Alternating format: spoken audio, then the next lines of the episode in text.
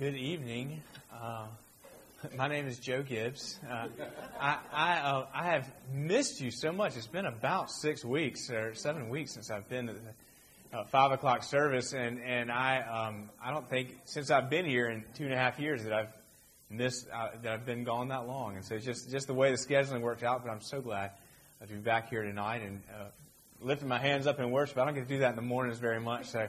Um, uh, so it's, it's, it's good to be back. Uh, this season, it, you know, it, it, we, um, we love this season. And, and, I mean that in a religious sense, but, but even more so, perhaps, in a, in a sort of secular sense, right? The, uh, it's just such a season of anticipation. I've got um, three kids, uh, eight, uh, almost eight, and, and five and two. And, and the reason I say almost is because I got a birthday thrown in there, so there's even more uh, more anticipation. But just, you know, there, it's sort of an institution, you know, it's sort of iconic, the, the anticipation of, of children uh, waiting for gifts that they're going to open up on Christmas morning. You know, I just remember the conversations, you know, oh, hey, what are you going to get? What are you going to get? Nobody knows what they're going to get. I mean, oh, that's how they say, I'm going to get an iPad or I'm going to get a, we, a G.I. Joe. That was as high tech as we got. Um, but the, uh, uh, I'm, we, we talk about what I'm to get. And, um, and, and the other thing that's sort of an institution is that uh, the new things you know, are quickly old and forgotten and left on the floor, and people run off. And, and um, I, or sometimes the, uh, the other sort of institution is disappointment. When we were talking about uh, the, um, just the anticipation, we build things up so much in our mind. I can remember uh, my 16th Christmas and staring out at the at the driveway, uh, out out from my, um, just trying to squeeze, see if I could just. Surely, I'm, I'm, the reason I don't see a car in the driveway is because I'm trying to. I can't get or I can't see far enough ahead. And if I just were to go downstairs and uh, I would see this oh, this awesome new car, that um, it didn't come. That, it did not. Santa did not fit that in his sleigh that year. Um, it, it is uh, all of this anticipation, all of this it, we, we built this, this sort of mega, uh, multi billion dollar industry of gifts and, and, giving and, and taking a lot of the religious thing out of it. But it's all, it's all just a shadow. Uh, uh, it, it's all just a shadow of the very thing that was based on, uh, and that is the anticipation of the great gift uh, from, uh, from God to us in the person of Jesus Christ. Not just Him, Himself, wrapped in swaddling clothes, but, but actually salvation uh, that we uh, could not achieve for ourselves. Um, I want to turn your attention to uh, our passage from Malachi, but I'm actually going to talk just a little bit about what comes before what we have in our scripture uh, tonight, the passage that we have. In fact, the way that Malachi starts is Malachi, if you remember, is the very last prophet, or the very last uh, Old Testament prophet. And st- this is how he starts his prophecy. Um, I love, I have loved you says the Lord. But you say, How have you loved us? I have loved you. But you say, How about how have you loved us? And I just I was as I was reading through it, um, I, I, try to you know when I'm preparing a sermon, I try to read what comes before and what comes after. Short little book like Malachi, you can pretty much read the whole thing in, in just a few minutes. But I was just so captured uh, by that very first phrase um, is verse 2 in, in Malachi, uh, because it is such a, a, picture of our natural relationship uh, to God. Uh, the way that we, uh, in our sinfulness, the, our, our human condition, the way that we treat God. God says, I've loved you. And our response to him is, Well, how have you loved us? Now, some uh, are truly embittered uh, towards God. Some um, and you know, you know these folks. Some of them, um, you know, they may be a, a family member or, or, someone that you've come across, but they really are. It, it's uh, they don't have an answer. Something has happened. They were bullied at church, or, or somebody died tragically, or they themselves have not things have not gone uh, the right way, and they really are embittered towards the Lord. How how have you? How has the Lord loved us? And and, and that is a very important thing to um, to to address. Uh, folks that don't have an answer for how could God be both good and all powerful, given what I have seen in my in my life, and that's an incredibly important thing. I don't think those are the ones actually that Malachi is, is addressing. Uh, uh, there are others who would claim, and if you ask them, "Does God love you?" Oh, yeah, God loves us, and yet it has uh, it has really no bearing on. There's no evidence in their lives that they believe that God loves them. And I want to tell you, if, if I fall into any category, that's the one I, I, I t- would fall into. Um, and that's who I believe that Malachi is addressing tonight. Uh, those who, uh, and, and, the evidence, the evidence of that, that, that we, we don't, we might profess that, we, that God loves us, we might say that, uh, and yet the way that there's no evidence that because we, because we worry. We worry.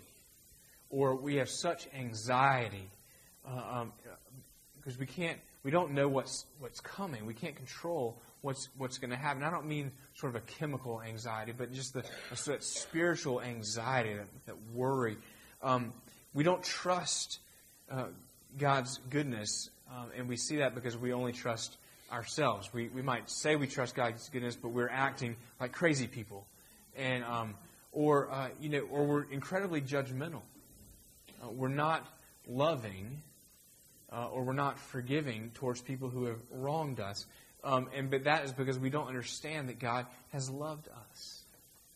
God, if God, if we understood that God loved us, if that was really a transforming love, the way that we say it's a transforming love, then we wouldn't uh, be unforgiving. Uh, that we wouldn't be uh, judgmental. And so um, Malachi's prophecy is actually, uh, as you as you go through work, work through his prophecy, is actually rebuking the good church going religious folk.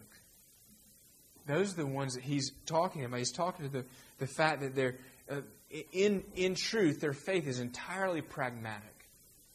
And they just want it to work. And they're, they're, they're going to church, they're going to the synagogue, they're making their offerings. I mean, the priests are in place, they're doing all these things, and yet their hearts are far, far from God. And they worship uh, idols. And you know that that we we were we don't need a, another we don't need to look uh, more than you know the next television commercial to know uh, that that we worship idols. Uh, we worship idols. I was watching um, football today, and uh, it was it was just uh, you know it's professional. It's hardly hardly a real sport actually. Um, but but I, I you probably have met somebody, not yourself obviously, that, that holds college football up as, an idol, but that that's completely that's another that's that's another sermon. Um, um, but you know uh, something. So we profess that God's love uh, that God loves us, and yet when something goes wrong, how have you loved us? How how how have you loved us? I mean, it is the natural tendency of the human heart because because we are uh, distant uh, from the Lord. In fact, that, is, that was the original lie in the garden that the serpent st- spoke to, to Eve. God doesn't love you. You shouldn't trust what God said. He just doesn't want you to have good things. And we, have, we are heirs of that lie. And it is the natural tendency. We might profess it outwardly, and we might say, oh, yeah, I'm so blessed, I'm so blessed, I'm so blessed. And then um, a recession hits or cancer or a relationship uh, blows up, how have you loved us? Because see, the natural tendency of, uh, of the fallen human heart is to, is, is to distrust God and to disbelieve uh, His goodness. And then we come to our passage. And so, as uh, this, this Malachi has gone through this devastating diagnosis of, of the people of Israel. And yet he says, There's a new day coming. There's a new day coming. And God says this through Malachi that God is going to solve the problem of this distant human heart that, that we have no will and no ability to correct ourselves. See, education isn't the key. You don't. It's not that if you just if I just tell you to be good, then you'll be good. If I just tell you to love your neighbor, then you'll finally love your neighbor. The education is not the key. trying harder is not going to do it. That God says, I'm going to send my messenger, and he is going to refine them. Because you know what? They can't refine themselves. We can't refine ourselves before the Lord. Now, we can do amazing things, and we can be, you can be a good person by our standards. And yet, our heart will always choose ourselves. We'll always uh, choose separate uh, from God, given ourselves on our own. And, and what he says about, what Malachi says that God is saying about his messenger is he's going to come and he is going to refine us at like gold and silver. Do you know, you know about that process of refinement where it's put into the fire? That's the, actually the difficult things. How have you loved this is what we naturally say, but that's actually the place that God is removing the impurities from our heart. That is the place where we can say, uh, that we become the gold that God has, has made us. As we read through Malachi, there's actually two messengers. There's actually two messengers. And what we see as we go into the, we turn the page after Malachi and get into the, the New Testament and into the Gospels, there's two messengers. The first, of course, is, is, John the Baptist. And he comes preaching repentance and saying, uh, repent for the kingdom of heaven is at hand. And what he says is that all the valleys will be filled up and all the mountains and hills will be brought low. See, the gospel levels the playing field. It is for the poor, it is for the rich. The poor will be brought up, the rich will be brought low. The poor, no, the, the, the down and destitute no longer have to wallow in the valley of despair, and the rich can no longer stay on their high horse. Because the gospel the gospel, that may be the first amen I've ever gotten to the Advent. The gospel, um, it levels the playing field. Because we all, low or high, choose ourselves. We all, as Frank Limehouse says, suffer from OS positive. Our, we, are, we are all uh, heirs of the, of the lie, original sin. And we, uh, we all stand in need of a Savior. And then, then so John the Baptist prepares the way, and we have Jesus Christ, who is himself the one who does the refining. How would he refine us? Not actually by throwing us into the fire, that's sort of a secondary thing, but actually by taking the fire upon himself. That he would walk through the fire of God's judgment uh, by uh, suffering uh, through the cross so that you and I might be reconciled to God. And so that our offerings, as, uh, as Malachi says, our offerings might be pleasing unto the Lord once again. See, they were still giving their offerings, but they weren't pleasing to the Lord because their hearts weren't in it. In fact, their hearts weren't able to be in it. It's not because they were bad people, it's because they were sinners. Their hearts naturally chose themselves. But what, what Malachi is saying and what God has given us in Jesus Christ that we see is He's actually placed upon us the totally refined, pure gold of Jesus Christ. And so that now, as children of God,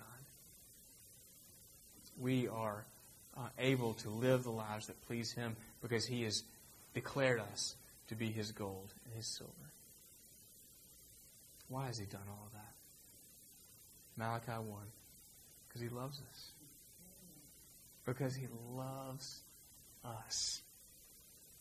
And see, the more that we, we lean into that, the more that we uh, the more that we begin to understand actually how much we've for, been for, how sinful we are, and how much we've been forgiven, and how much we are loved out of the abundance of His grace and mercy. We actually begin to see that this season of hope is not one that leaves us disappointed. But actually is newer. The new isn't quickly old, but actually is newer and newer and newer, and His mercies are new every morning. And uh, the thing that we have been given will never disappoint us. We can leave our gifts uh, in the on the shelf in the closet or under the wrapping paper, but the thing that we are given this Christmas uh, is a child who is the embodiment of Christ's love for us, that we might be declared uh, gold and silver. Let's pray. Uh, we thank you, God, that you, in Jesus Christ, have removed our impurities. And we can look at our lives, and Lord, we know our impurities. And we thank you that the tr- they are not the truth about us. We need to deal with them uh, with you, but we, they are not the truth about us before you, that you have given us the righteousness of your Son, Jesus. We pray, God, that you would give us the grace to lean into that truth. And the hope of this season would be the hope that defines our life, that you have given us your Son because you loved us, that we might respond to that. Not how have you loved us, but thank you, Lord, I love you too. We ask this in Jesus' name. Amen.